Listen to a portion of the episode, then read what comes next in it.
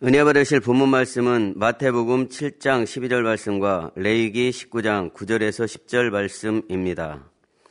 마태복음 7장 12절 그러므로 무엇이든지 남에게 대접을 받고자 하는 대로 너희도 남을 대접하라. 이것이 율법이요 선지자니라. 레이기 19장 9절에서 10절 너희 땅에 곡물을 벨 때 너는 밭 모퉁이까지 다 거두지 말고 너희 떨어진 이삭도 줍지 말며 너희 포도원의 열매를 다 따지 말며 너희 포도원에 떨어진 열매도 줍지 말고 가난한 사람과 타국인을 위하여 버려 두라. 나는 너희 하나님 여호와니라. 아멘. 사랑하는 성도 여러분, 오늘은 마음이 따뜻해지는 말씀을 좀 해보려고 합니다. 제가 최근에 더 깊은 선을 사모하는 마음으로 궁구하며 기도하던 중 예전에 예, 사랑하는 당장님께서 일꾼 교육 때 영과 온영의 차이점을 설명하셨던 말씀이 떠올랐습니다. 당장님께서는 차를 주차할 때 마음 자세를 예를 들어 말씀해 주셨습니다. 가령 주차할 때 있어서 내 차가 어떤 위치에 주차하면 다른 차가 주차가 어려워지는 경우가 있습니다. 이때 영을 이룬 사람은 정한 법대로 바르게 주차했으니 괜찮다 생각하고 그냥 주차하는 차원이라면 온영을 이룬 사람은 다른 차를 배려해서 내가 좀 불편하더라도 다른 차가 주차하기 편하게 마음을 써서 주차하는 차원이라고 말씀하셨습니다. 여기서 배려의 마음씀이 바로 영과 온영의 차이를 가른다고 말씀하셨습니다. 그래서 저는 배려를 놓고 기도하면서 많은 은혜와 깨달음이 주어져 우리 모두 더 깊은 선을 이루었으면 하는 마음에서 이 설교 말씀을 준비하게 되었습니다. 배려의 사전적 의미는 도와주거나 보살펴 주려고 이리저리 마음을 써주는 것이라고 풀이되어 있습니다. 결국 배려란 상대방을 이해하고 도와주려는 마음이고 남의 어려움을 풀어주고 무엇인가를 나누려는 마음이며 또 다른 사람을 관용하고 존중하려 하는 마음이라고 설명하고 있습니다. 그래서 세상에서는 사람과 짐승의 차이는 상대를 배려할 수 있는 행동에 달려 있다고 말합니다. 배려가 없는 인간 세상은 너무나 메마르고 상막하게 짝이 없는 세상이 될 수밖에 없습니다. 물론 짐승도 본능적으로 어미는 새끼를 보호하고 새끼가 먹을 때까지 배려하는 모습도 보이지만 이것은 자기 새끼이기에 가능한 것이고 나랑 상관없는 다른 짐승에게 그렇게 하지는 않습니다. 사람으로서 누군가를 배려한다는 것은 먼저 상대를 위한 따스한 마음의 표현으로 이러한 배려가 하나하나 쌓여갈 때 우리 모두에게 진한 감동으로 다가와 우리가 사는 인간 세상이 더 아름다워질 수가 있는 것입니다. 배려는 받는 사람에게도 감사한 마음과 감동을 주지만 베푼 사람에게도 보람과 진정한 삶의 가치를 느끼게 하므로 모두가 행복해지기 때문입니다. 배려는 크게 세 가지로 나눌 수가 있는데 사회 공동생활에 있어서 배려가 있고 대화할 때 인간관계에 있어서 배려가 있으며 환경이나 사회와 나라 관계에 있어서 배려가 있습니다.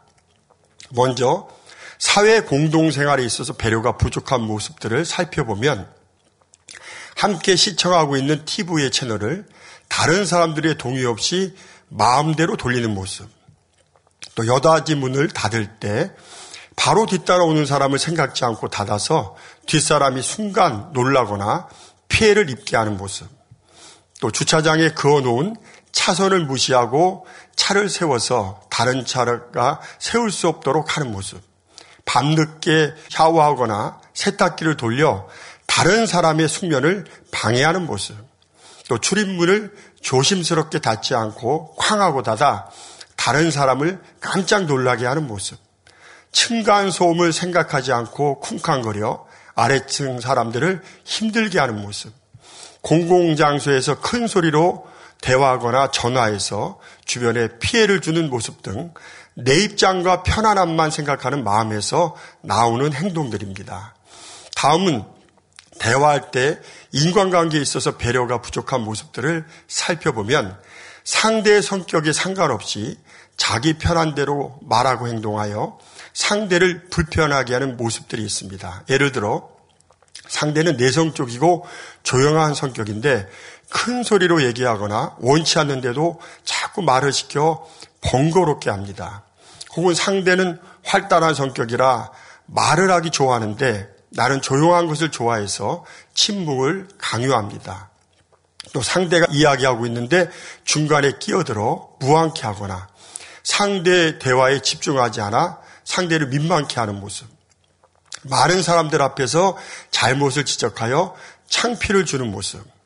상대 입장을 존중하지 않고 자기의 주장을 강요하거나 자기가 원하는 답을 받아내려 하는 모습 등이 있는데 이 모든 일들이 상대의 말이나 대화에는 관심이 없고 오직 자기의 것만 옳고 중요하게 여기기 때문입니다.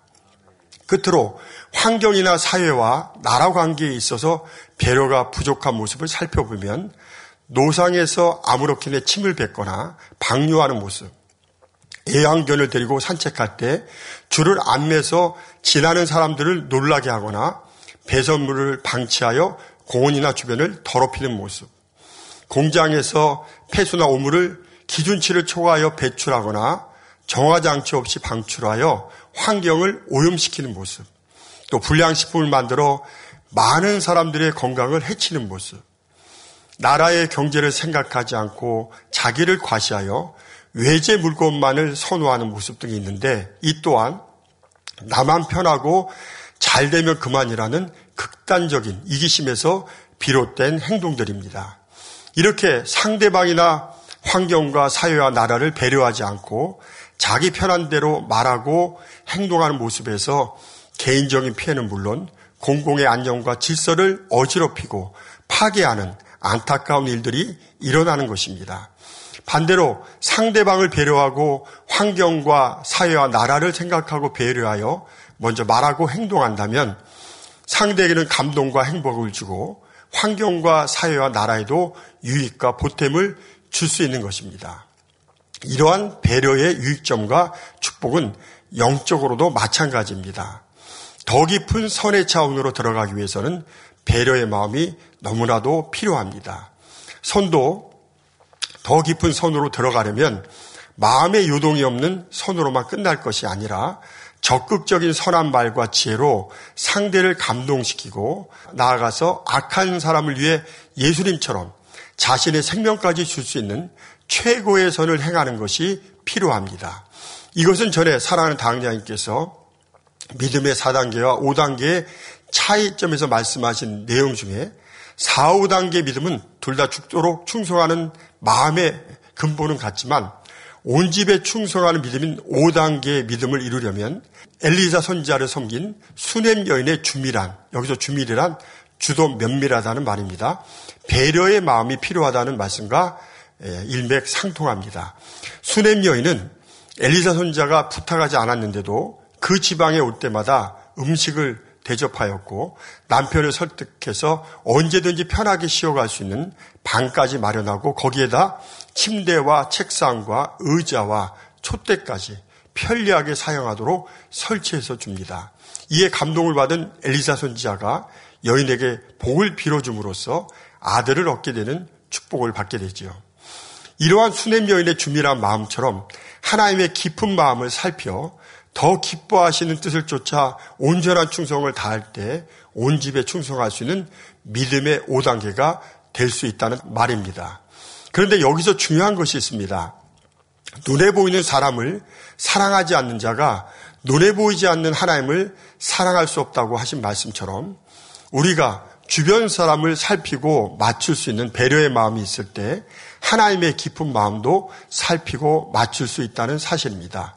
그러므로 더 깊은 선의 차원으로 들어가기 위해서는 적극적인 선의 행함을 이루어야 하는데 상대의 마음을 살피고 맞출 수 있는 배려의 마음 자세가 너무나 필요한 것입니다. 저는 말씀을 준비하면서 성경상에서 배려의 삶을 살았던 믿음의 선진들과 당자님의 배려의 모습이 얼마나 아름다운지 많은 은혜를 받았습니다. 진리의 모든 면에서 그렇지만 사랑하는 당자님께서는 배려의 삶 자체로 사셨다는 것을 더욱 깊이 깨닫게 되었습니다. 그래서 앞으로 두 차례에 걸쳐 배려에 대한 말씀을 전하기로 하겠는데 오늘 첫째 시간은 배려의 마음은 무엇이며 배려하는 마음을 이루면 어떤 축복을 받게 되는지 다음 둘째 시간은 배려의 삶을 이루려면 어떻게 해야 하는지 말씀드리겠으니 많은 은혜가 되시기를 바랍니다. 먼저 영적으로 배려의 마음은 어떠한 마음이며 우리가 배려의 마음으로 행할 때 어떠한 축복을 받게 되는지 살펴보기로 하겠습니다. 영적으로 배려의 마음이란 첫째로 적극적으로 선을 행하는 마음입니다. 사람은 대부분 본능적으로 욕심을 쫓아 자기 이익을 구하는 쪽으로 살아갑니다.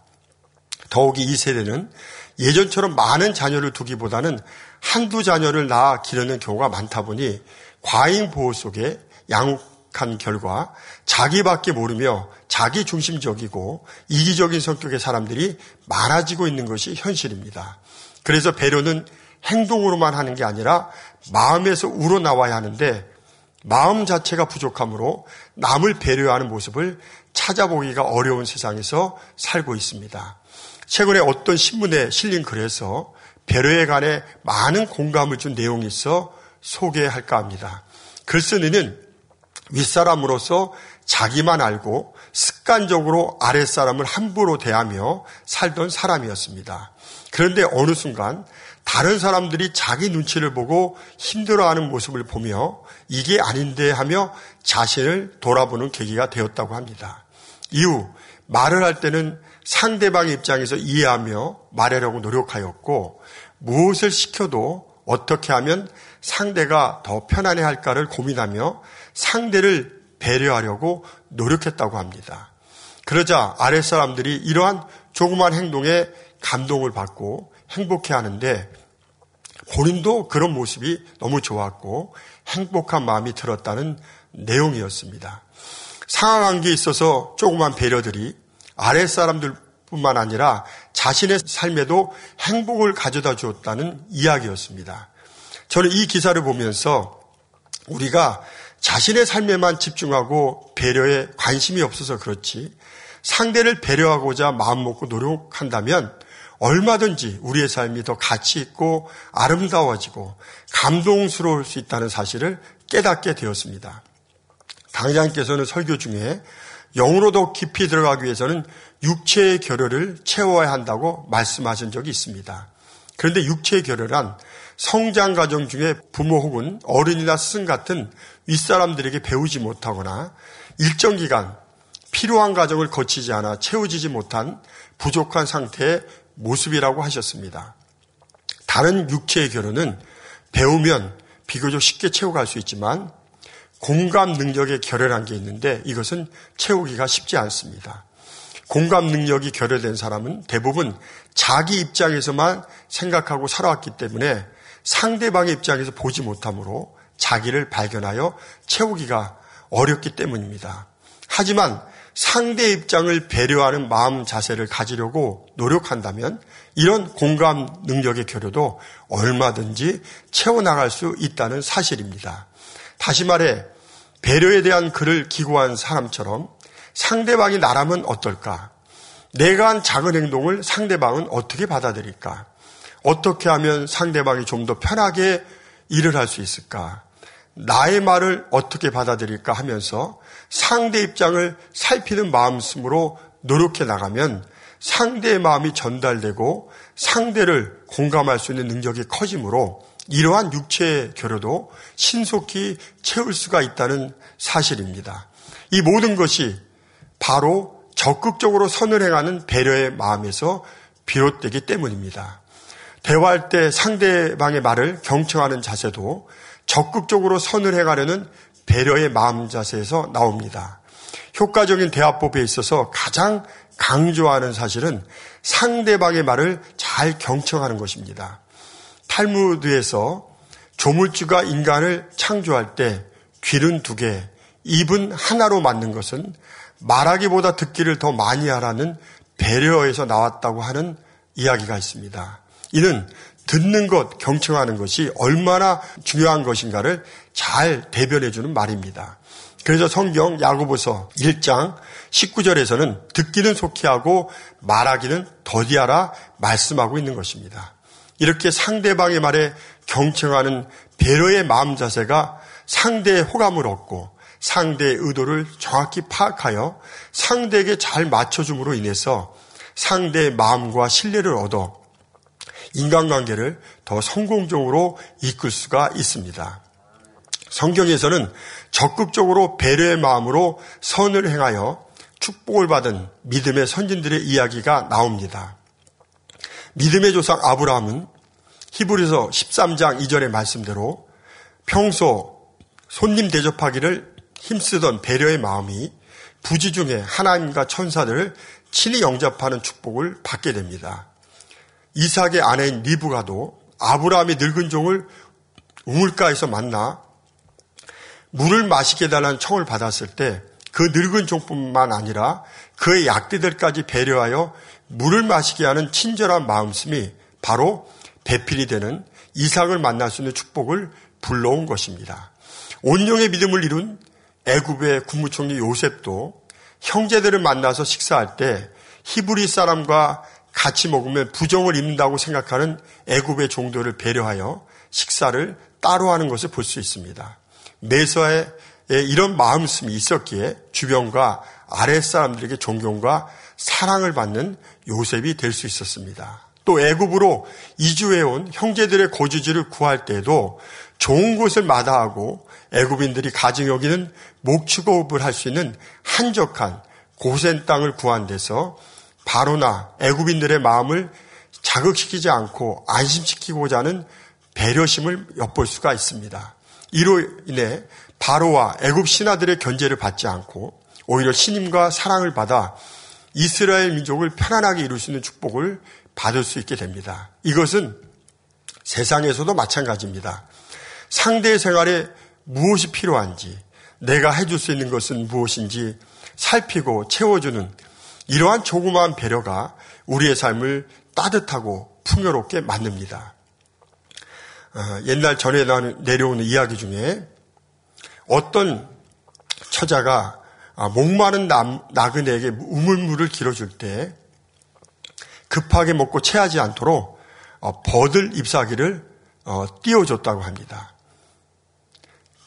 처음에는 그 나그네가 그 물을 마시면서 급하게 물을 마셔야 되는데 잎사귀가 있으니까 불편해서 왜 이렇게 이렇게 했냐고 물으니까 그, 그 처자가 하는 말이 어, 물을 급하게 먹어서 체하면 음식보다 더큰 어, 병이 될 수 있다는 그런 말을 하면서 어, 더 천천히 체하지 않도록 마시라는 그런 의미에서 나, 어, 버들 잎사귀를 띄웠다는 그 말에 이 높은 신분이었던 나그네는 이 여인의 배려와 사려, 사려 깊은 행동에 감동을 받아서 결국 인정한 나머지 아내로까지 받아들였다는 이야기도 전해 내려오고 있습니다. 이렇게 상대를 진정으로 배려했을 때 그러한 행동에 감동받아 평생 생사를 같이 하는 친구가 되었다는 또 다른 이야기가 있습니다. 바로 중국 춘추 전국 시대에 조나라 재상이었던 인상여와 대장군 연파의 이야기입니다. 전장에서 혁혁한 공을 세워 나라를 여러 차례 구했던 연파 장군은 자신보다 늦게 조정에 들어왔는데도 가장 높은 관직인 재상에 오른 인상열을 시기하여 만나면 망신을 주려고 벼르고 있었습니다. 이를 한 인상열은 연파 장군을 늘 피해 다녔다고 합니다. 그런데 인상여가 이렇게 한 것은 비겁해서가 아니라 국익을 먼저 생각하여 부끄러움을 개의치 않고 또 연파 장군의 자존심도 지켜주려 했던 배려의 마음이었습니다.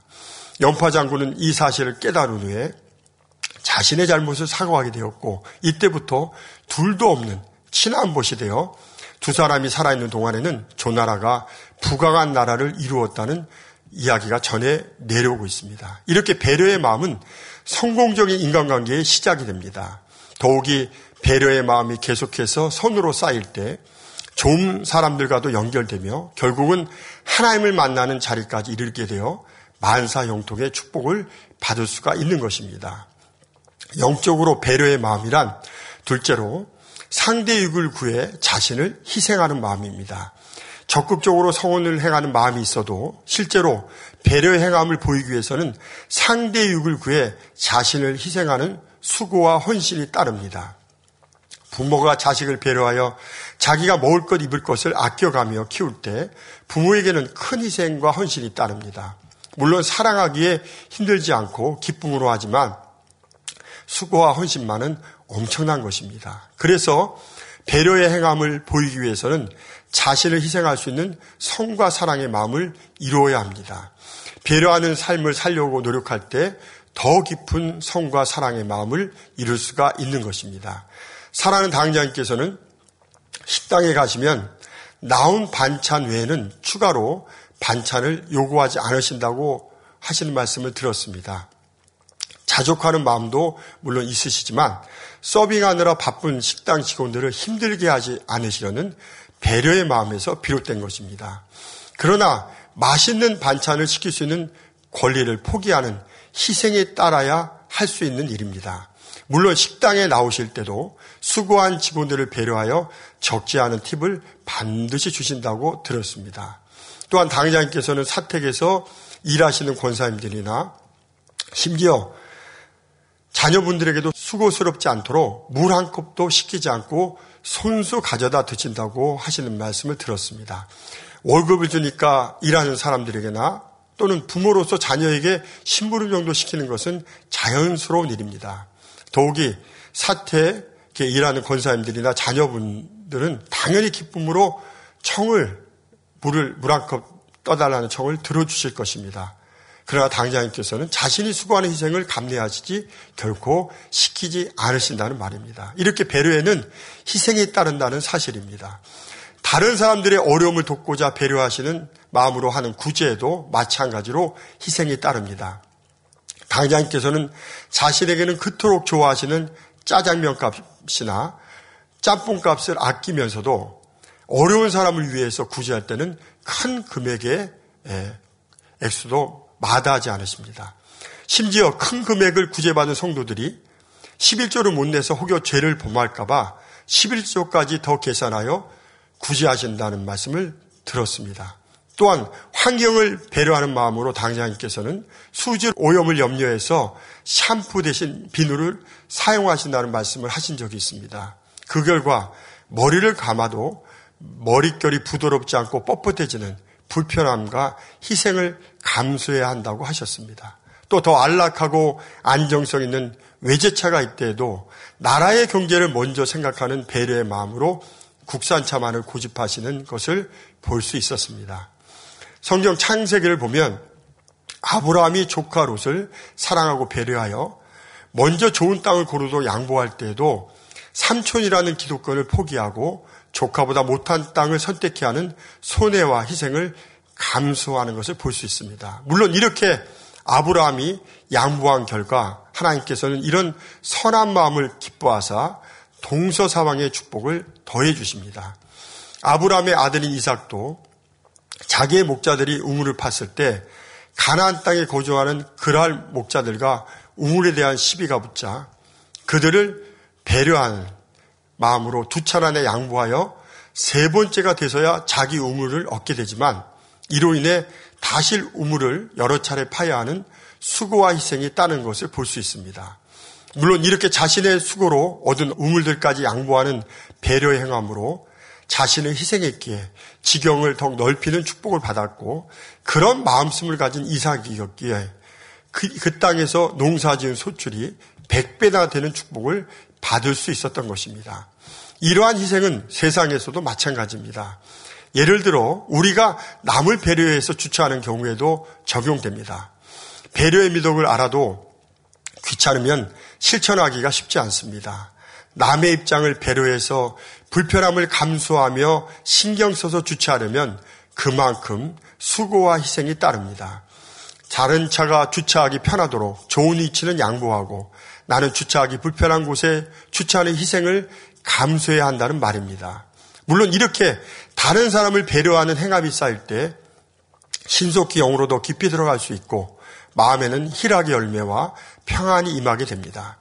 구제의 경우에도 본문 레이기 19장 9절에서 10절 말씀 보면 땅에 곡물을 뵐 때 반 모퉁이까지는 거두지 말고 떨어진 이삭도 줍지 말 것이며 포도원의 열매도 다 따지 말고 포도원에 떨어진 열매도 줍지 말아서 가난한 사람과 타기, 타국인을 위해 버려두라. 즉, 어렵고 가난한 사람들을 위해 배려하라고 말씀하고 계십니다. 이렇게 어려운 이웃을 위해 배려하는 마음으로 베풀고 나누며 구제하기 위해서도 자기의 것을 손해보고 희생해야 하는 것입니다.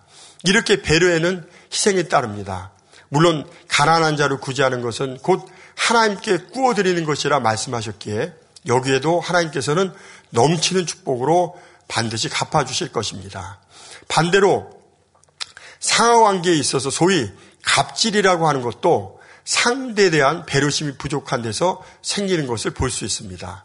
갑질이란 상대적으로 우위에 있는 자가 상대방의 오만무리하게 행동하거나 이래라 저래라 하며 제멋대로 구는 것을 말합니다. 그러니 서비스업에 종사하는 사람을 대할 때나 아랫사람을 대할 때 갑을 관계를 적용해서 상대를 무시하거나 부조리를 저지르고 약한 자를 괴롭게 하는 언어나 폭행을 일컫는 말입니다. 이 모든 일들이 모두가 우월적인 지위에 있는 자들이 약자의 처지를 배려하지 않는 데서 비롯된 것입니다. 본문 마태복음 7장 12절을 보면 무엇이든지 남에게 대접을 받고자 하는 대로 너희도 남을 대접하라고 말씀하십니다. 이는 영어로 표현하면 내가 받고 싶지 않은 대우가 있다면 남에게도 그렇게 대우하지 말라는 말씀입니다. 이 말씀대로 상대를 배려하는 마음이 조금이라도 있다면 갑질과 같은 그런 행동들은 결코 나올 수가 없습니다. 이렇게 배려의 마음은 자신을 희생함으로 상대에게 유익을 주고 평안케 하며 사회와 나라에도 보탬을 주는 너무나도 선하고 아름다운 마음인 것입니다. 영적으로 배려의 마음이란 셋째로 상대 입장을 살피는 주밀한 마음입니다. 여기서 주밀이란 아까도 말씀드린 것처럼 주도 면밀하다는 말의 줄임말로 허술한 구석이 없고 세밀하다는 뜻으로 어떤 일을 이룰 때 처음부터 끝까지 치밀하고 철저하게 한다는 뜻입니다. 그래서 상대를 주밀하게 살핀다는 것은 남들이 지나치기 쉬운 상대 입장과 형평까지 부족함이 없이 잘 살펴서 맞춰준다는 것입니다. 요즘 부부간의 이혼율 급증이 사회에서 큰 문제로 대두되고 있습니다. 그런데 이혼의 가장 큰 원인 중 하나가 서로가 자기 입장만 고집하고 상대 입장을 살피고 배려하지 못한 데 있다는 사실입니다. 실제로 배려의 마음 자세로 상대 입장을 진심으로 들어주는 것이 부부 문제 해결에 큰 도움을 준다는 것이 실험 결과 밝혀진 일이 있었습니다. 어떤 TV 방송사에서 이혼 직전에 많은 커플들을 대상으로 한 행사에서 상대의 말을 서로가 30분씩 끊지 않고 끝까지 경청했을 때 많은 커플들이 화해하게 되었다는 사실입니다.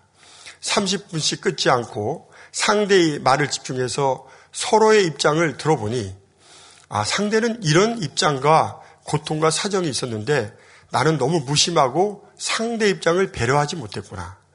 상대가 그렇게 힘들었는데 내가 너무했구나를 깨달으며 서로를 붙잡고 오열하며 화해를 하는 일이 벌어졌다는 것입니다. 전에 이런 부부들이 서로의 입장을 배려하는 마음으로 주밀하게 살피는 삶을 살았다면 이렇게 이혼 직전까지 가는 불행한 가정이 되지 않았을 텐데 하는 생각이 많이 드는 행사였습니다.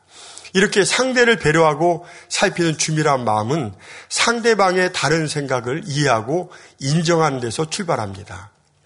자기의 입장만을 고집하고 상대 입장을 인정하지 않음으로 생기는 인간관계의 갈등은 우리 주변에서도 수없이 많이 일어나고 있습니다.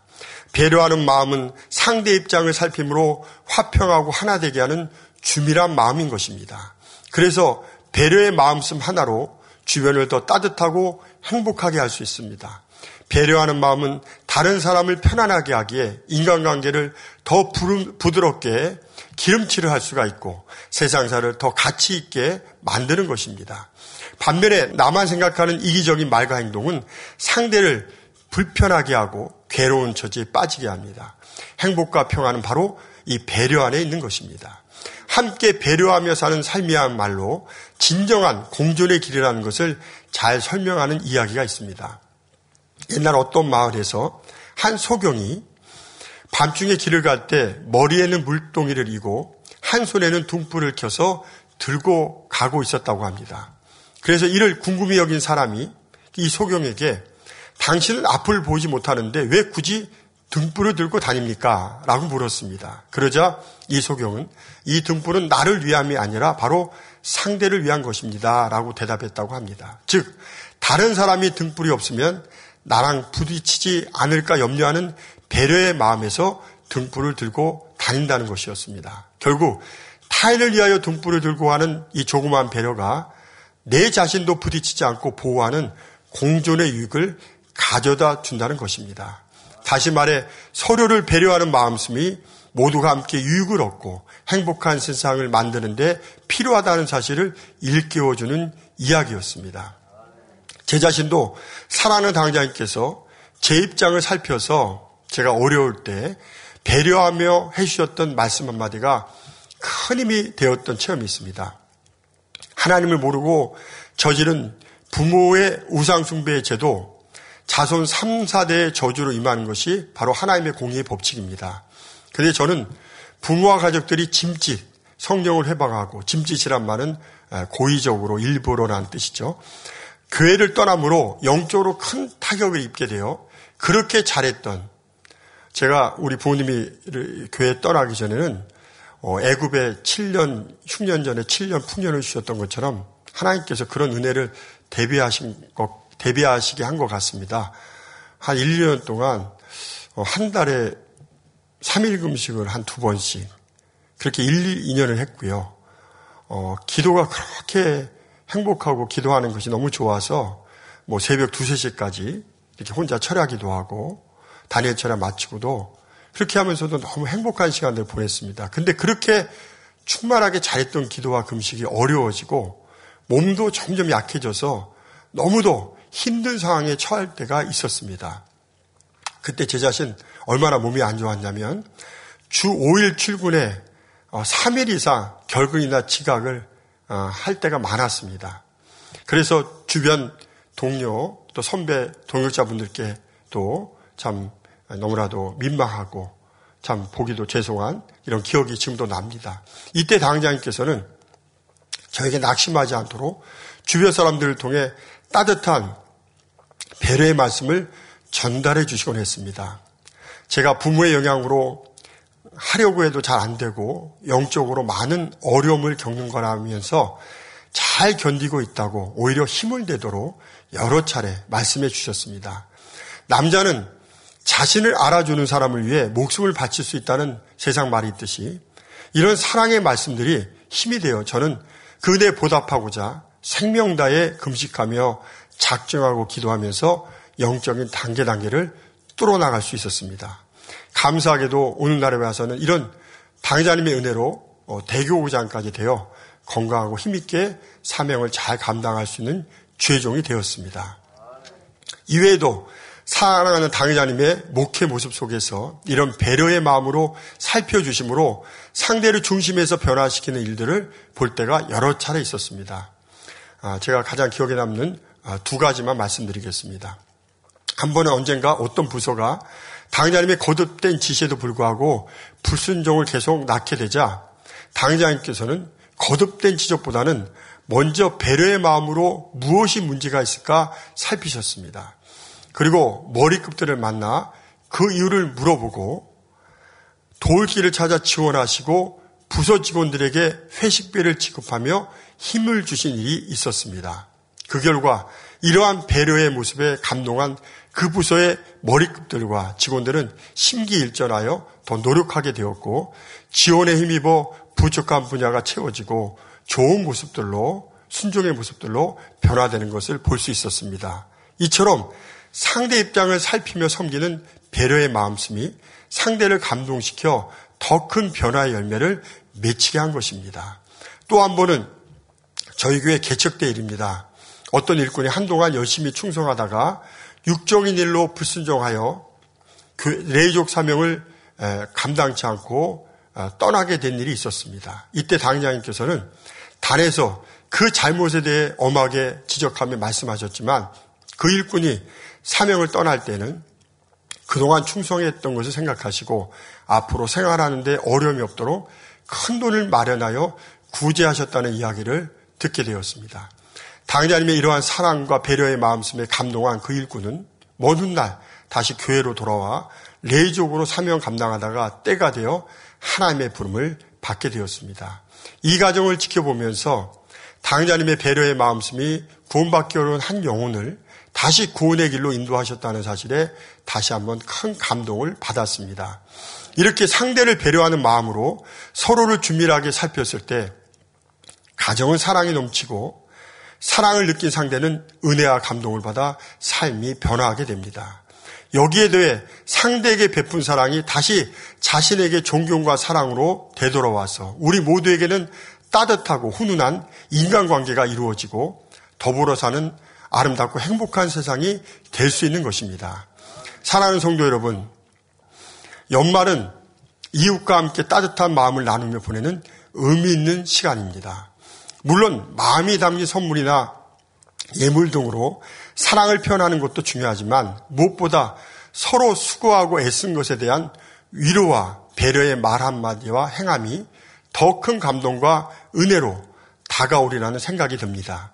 더욱이 교회적으로 불같은 축복의 연단을 함께 이겨온 성도들로서 자리를 지켜줘서 고맙다고 당신이 있어 큰 힘이 된다고 세상까지 꼭 같이 가자고 서로를 격려해 준다면 서로에게 큰 이름이 되리라 믿습니다. 혹여 연단 중에 있는 사람이라도 부족한 분야를 지적하기보다는 하나님이 더 온전케 하시려고 축복의 연단을 허락하셨다고 하나님이 당신을 너무나 사랑하신다고 힘을 주는 말을 하는 것이 그분에 대한 조그만 배려의 마음씀이 아닌가 싶습니다. 이런 배려의 말 한마디와 행동 하나가 상대의 마음을 풀어주고 힘을 주어 주변을 따뜻하게 하는 불쏘시개가 되려 여겨집니다. 그러기 위해서는 배려의 마음과 축복이 무엇인지를 알아서 실천하는 우리 모두가 되어야 하겠습니다. 영적으로 배려의 마음이란 첫째로 적극적으로 선을 행하는 마음입니다. 둘째로 상대 육을 구해 자신을 희생하는 마음입니다. 셋째로 상대 입장을 살피는 주밀한 마음입니다. 그래서 배려의 마음으로 적극적으로 선을 행해서 신속히 더 깊은 선의 차원으로 들어가고 촛불처럼 자신을 희생하여 상대를 감동시키며 나아가 상대 입장과 형평과 마음 깊은 곳까지 주밀하게 살펴서 은혜와 힘만을 줄 수 있는 우리 모두가 되기를 바랍니다. 당자님의 가르침대로 배려의 삶 속에서 사랑이 넘치고 서로에게 행복과 감동을 줄 수 있는 따뜻한 만민의 모든 성도님들이 된다면 우리 모두 하나 되어 이 재단을 향하신 아버지 하나님의 모든 섭리와 뜻이 더 신속히 이루어질 줄 믿습니다. 그런 배려의 마음과 축복이 넘치는 성도님들이 되시기를 주의 이름으로 기원 드립니다. 들으신 말씀을 상고하면서 기도하겠습니다. 사랑과 은혜가 풍성하신 아버지 하나님 감사합니다. 오늘 배려의 마음과 축복이라는 말씀을 통해서 영적으로 배려는 적극적으로 선을 행하는 마음이고 상대의 육을 위해서 자신을 희생하는 마음이며 또 상대의 입장과 형편을 주밀하게 살피는 마음이라고 했습니다. 이 말씀들이 참 우리 안에 참으로 생명이 되고 능력이 되어서 우리의 모든 삶 속에서 말과 한마디 행동 모든 삶 속에서 진정 상대 입장과 상대 모든 처지를 우리가 배려하는 마음으로 더욱 따뜻하고 더 아름답고 가치 있는 이런 이런 말들과 행함으로써 상대의 감동 은혜를 끼치는 그래서 우리 모두가 사랑으로 진정 하나 되는 아름다운 우리 만민이 될 수 있도록 축복해 주시기 원합니다. 그래서 가정이나 또 대화하는 관계 또 사회와 나라에도 유익과 보탬을 주시는 진정 배려의 삶 살 수 있는 우리 모두가 되게 축복해 주셔서 우리가 당자의 삶을 본받아 배려하는 삶을 통해서 하나님의 예비하신 영육간의 풍성한 축복을 받아 누리는 만민의 모든 성들이 되게 축복해 주옵소서 감사하며 우리 주 예수 그리스도 이름으로 간절히 기도하옵나이다. 아멘.